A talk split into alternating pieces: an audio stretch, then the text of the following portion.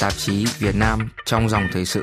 Việt Nam và Philippines muốn khôi phục niềm tin và giảm thiểu sự cố có thể xảy ra giữa hai nước khi thông qua hai bản ghi nhớ an ninh ký ngày 30 tháng 1 năm 2024 về ngăn ngừa sự cố ở Biển Đông và hợp tác trên biển. Tuy nhiên, theo một số nhà phân tích thì không nên coi sự kiện đó thể hiện lập trường thống nhất giữa Manila và Hà Nội trong việc đẩy lùi các hành động của Trung Quốc ở Biển Đông. Philippines có lập trường cứng rắn hơn, trông cậy vào liên minh với Mỹ nhiều hơn kể từ khi ông Marcos Jr. làm tổng thống. Sự xoay trục này có thể có lợi cho Việt Nam, nhưng Hà Nội không có chung cách tiếp cận với Manila. Việt Nam thận trọng khẳng định chủ quyền nhưng không dâm dộ phản đối theo cách của Philippines. Đây là một trong những nhận định với RFI tiếng Việt của giáo sư Alexander Vu Vinh, Trung tâm Nghiên cứu An ninh Đông Nam Á tại Hawaii, Hoa Kỳ.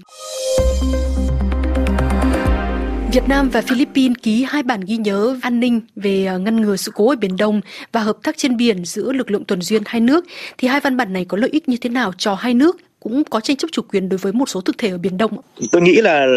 bất kỳ một cái sự hợp tác nào giữa Việt Nam và Philippines trên biển thì cũng đều tốt cho cả hai nước. Bởi vì là hai nước có những đòi hỏi chủ quyền chồng lấn lên nhau, đặc biệt là khu vực à, quần đảo Trường Sa, một phần lớn khu vực đó là nằm trong cái vùng đặc quyền kinh tế của Philippines. Khi mà Việt Nam đòi hỏi chủ quyền trên một số những cái đảo đá ở đó thì à, có cái sự trồng lấn, rất dễ gây ra những sự cố rồi là những cái sự tranh chấp thì bất kể một thỏa thuận nào về hợp tác trên biển giữa các lực lượng tuần duyên hai nước rồi ngăn ngừa sự cố thì đều hết sức có lợi cho hai quốc gia. Đặc biệt thêm nữa là Việt Nam và Philippines là hai nước mà không nước nào lớn hơn hẳn nước kia để có thể gọi là bắt nạt nước kia. Điều đó có nghĩa rằng là khi mà Việt Nam và Philippines ngồi lại đàm phán với nhau ấy, thì là một sự đàm phán giữa hai nước mà tương đối gọi là là bình đẳng. Thế cho nên là kết quả của cuộc đàm phán thì nói chung là tương đối công bằng cho cả hai bên thì tôi nghĩ là những cái bản ghi nhớ vừa mới ký giữa đầu tuần duyên của hai nước thì mình không biết cái nội dung của họ cụ thể là cái gì, vì họ cũng không công bố. Thế nhưng mà có thể hiểu là thỏa thuận sẽ có lợi cho cả hai nước. Đồng thời là có thể nói là nếu như mà họ có những thỏa thuận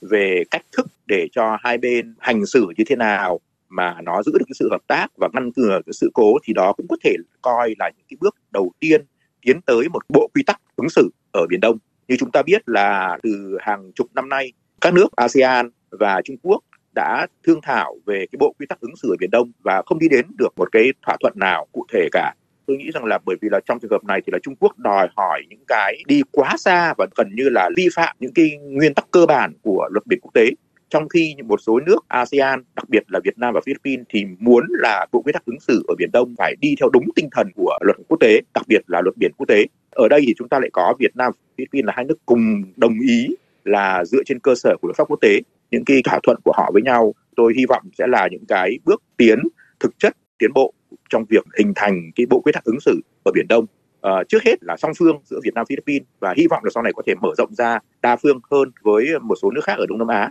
Chúng ta thấy là Trung Quốc đòi hầu hết chủ quyền đối với Biển Đông, chống lấn với Việt Nam và Philippines, nhưng dường như là hai nước Đông Nam Á này lại có cách cư xử khác nhau đối với Trung Quốc. Vâng, mỗi một nước họ có những cách cư xử khác nhau và kể cả ngay bản thân mỗi một nước lại có những cách cư xử khác nhau với Trung Quốc trong từng thời kỳ khác nhau nữa. Và những yếu tố ảnh hưởng đến cái sự cư xử khác nhau này thì có nhiều. Thứ nhất là cái hoàn cảnh khác nhau khiến cho người ta cư xử khác nhau. Rồi thứ hai nữa là ngay bản thân trong nội bộ của mỗi một nước lại có những cái cách hiểu cái hoàn cảnh khác nhau khi mà một lãnh đạo thay đổi một chút một cái quan trọng nữa là mỗi một nước có một kinh nghiệm lịch sử khác nhau Việt Nam kinh nghiệm lịch sử với Trung Quốc rất là khác với Philippines cho nên là cái cách ứng xử trên cái cơ sở cái kinh nghiệm lịch sử của họ sẽ rất khác nhau thêm nữa là ngay bản thân trong mỗi một nước, tuy rằng là họ chung một kinh nghiệm lịch sử, nhưng mà mỗi một cá nhân hoặc một nhóm lãnh đạo thì lại rút ra những bài học khác nhau từ cùng một cái kinh nghiệm lịch sử. Thế thành ra là họ có những cách cách ứng xử khác nhau. Chúng ta thấy là Philippines thể hiện cứng rắn hơn trong hành động và lời nói lên án những hành động hăm dọa của tàu thuyền Trung Quốc trong những vùng biển mà Manila đòi chủ quyền,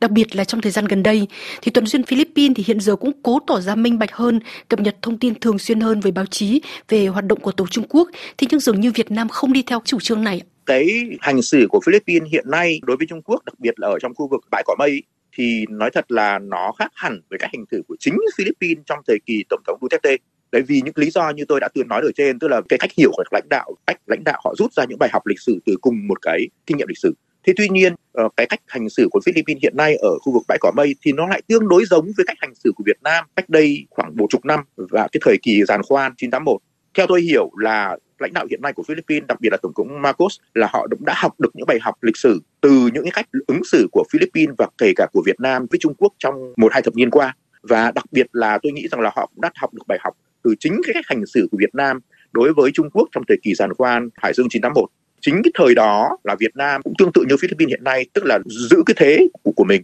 không để cho Trung Quốc họ lấn lướt rồi tìm cách minh bạch. Tức là hồi đó là Việt Nam thậm chí là còn đưa phóng viên quốc tế trên tàu cảnh sát biển của Việt Nam ra tận nơi để mà chứng kiến để mà thu hình ghi âm và viết bài. Nó đưa cái vấn đề đấy thành một vấn đề quan trọng nóng hổi trong thời sự quốc tế thì Philippines hiện nay cũng tương tự như vậy. Họ cũng có những chuyến tàu đưa các cái phóng viên quốc tế ra tận nơi để ghi lại những cái sự kiện đó. Rồi thì là họ minh bạch thông tin. Thế nhưng mà hiện nay thì Việt Nam lại không thành xử kiểu như vậy nữa. Thì tại sao lại như vậy? Sau thời kỳ giàn khoan 951 đó thì cái cách hành xử của Việt Nam lại gần như là có thể nói là đi ngược lại cái, cái cách mà Việt Nam ứng xử thời giàn khoan 951 tức là suốt từ năm khoảng độ năm 2017 đến nay là Trung Quốc liên tục đưa những cái tàu của họ kể tàu hải cảnh rồi tàu ờ, dân quân biển vào để sách nhiễu những hoạt động kinh tế ở trong vùng đặc quyền kinh tế của Việt Nam rồi những cái vùng khoan dầu khí của Việt Nam. Thậm chí có những lúc là đã khiến cho Việt Nam là phải hủy bỏ hợp đồng và tốn kém đến cả tỷ đô la bồi thường cho các công ty. Thiệt hại rất là lớn cho Việt Nam.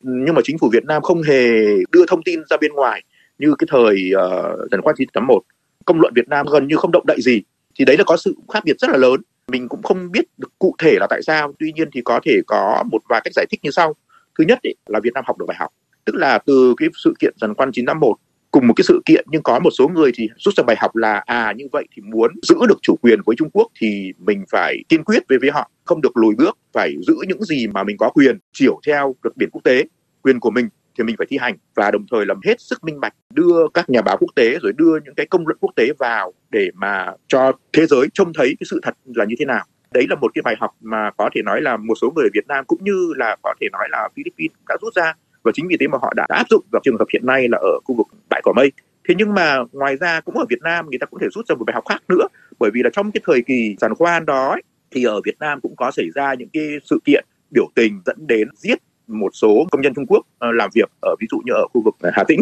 rồi hàng loạt những cái vụ phá hoại những công xưởng có chữ hoa. Hồi đó thì đại đa số là những công xưởng mà bị đập phá, đốt phá, đó là của Đài Loan, chứ không phải của Trung Quốc.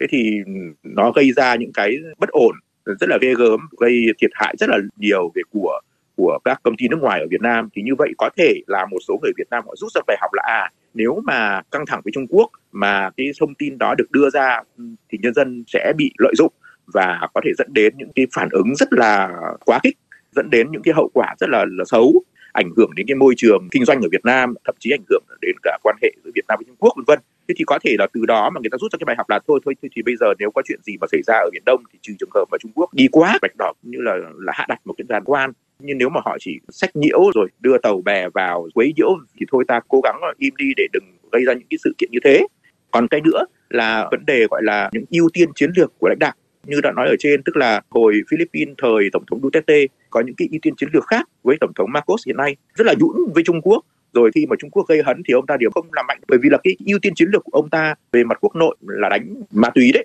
rồi về mặt ngoại giao là hướng tới cái thế ngoại giao cân bằng hơn, bởi vì ông ta không tin tưởng vào hiệp ước phòng thủ chung giữa Philippines và Mỹ. Ông ta nghĩ rằng là Mỹ không thực sự cam kết và cái đó thì cũng là một kinh nghiệm lịch sử của ông ta đối với những gì mà tổng thống Obama của Mỹ hành xử với Philippines năm 2012 khi mà có cái sự tranh chấp giữa Philippines và Trung Quốc ở khu vực bãi cạn Scarborough. Khi đó Mỹ, thay vì là đứng ra bảo vệ Philippines thì lại đề xuất là mình như là trung gian hòa giải. Thế chính vì thế mà dẫn đến là Philippines mất Scarborough về tay Trung Quốc. Thế nhưng hiện nay Marcos thì lại có suy nghĩ khác và nhận thấy là Mỹ đã có những cam kết mạnh mẽ hơn đối với cái hiệp ước phòng thủ song phương, cho nên là ông ta thể hiện cứng rắn hơn ở khu vực bãi cỏ mây. Đấy, có thể nói là ưu tiên chiến lược của mỗi một lãnh đạo nữa khác nhau. Rất có thể là bây giờ thì lãnh đạo Việt Nam đã có những cái ưu tiên chiến lược khác với cái thời kỳ năm 2014 à, tuy cùng một tổng bí thư nhưng mà thủ tướng lại hơi khác rồi thì những cái hoàn cảnh điều kiện khác Vừa rồi anh có nói là khi mà thay đổi một lãnh đạo chẳng hạn thì là sẽ có một cái chiến lược khác. Thế nhưng mà dù sao thì Việt Nam cũng hiểu rằng là tranh chấp ở Biển Đông sẽ kéo dài và tìm cách tránh xung đột về quân sự. Thì vậy Việt Nam có chiến lược cụ thể như thế nào để bảo vệ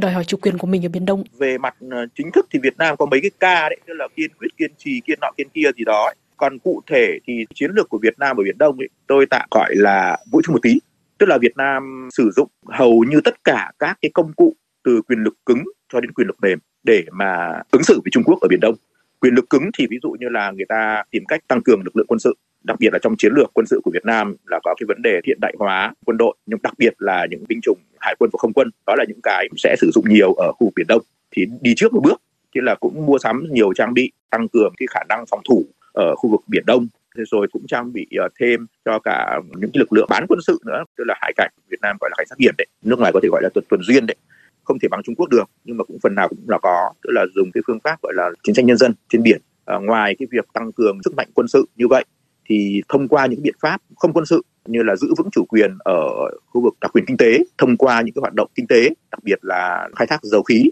thế thì Việt Nam cũng rất là chú trọng đến cái việc hợp tác với những công ty dầu khí của những cái nước lớn đứng đằng sau chẳng hạn như của Nga, của Mỹ, của Ấn Độ, của Nhật Bản để mà giữ cái chủ quyền ở Biển Đông một hình thức có thể nói là hơi phần nào quốc tế hóa dùng những cái uh, lực lượng từ bên ngoài để răn đe Trung Quốc ở Biển Đông xông qua những lực lượng phi quân sự. Đấy là một cách. Ngoài ra là trên các diễn đàn quốc tế cũng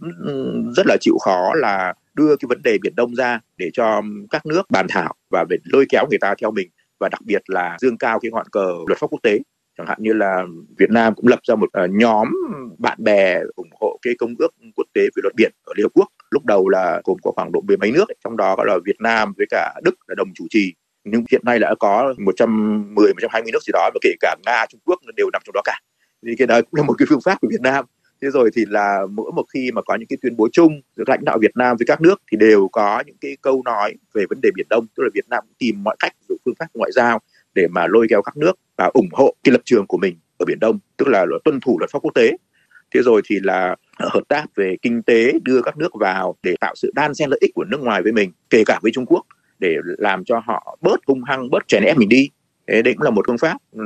nó có hiệu quả hay không thì là chuyện khác nữa. Thế rồi kể cả là sử dụng tình đoàn kết anh em giữa hai đảng cộng sản, vân vân, một hình thức gọi là quyền lực mềm để mà làm cho Trung Quốc bớt hung hăng đi. Việt Nam tóm lại là tìm mọi cách, mỗi thứ một tí là như vậy. Từ cứng cho đến mềm để tìm cách trói chân Trung Quốc ờ, vuốt ve Trung Quốc Trung Quốc đỡ hung hăng để mà tạo cái đối trọng với Trung Quốc vân vân vân vân. Tuy nhiên có thể hiểu là cái chiến lược của Việt Nam có rất nhiều mũi tên đi vào rất nhiều hướng nhưng mà những mũi tên đó lúc dài lúc ngắn thì tùy theo cái thời kỳ có sự thay đổi là như vậy. Hiệu quả của nó thì cũng có lúc hiệu có hiệu quả hơn và cũng có lúc kém hiệu quả. RFI tiếng Việt xin chân thành cảm ơn giáo sư Alexander Vu Vinh, Trung tâm Nghiên cứu An ninh châu Á Thái Bình Dương tại Hawaii, Hoa Kỳ.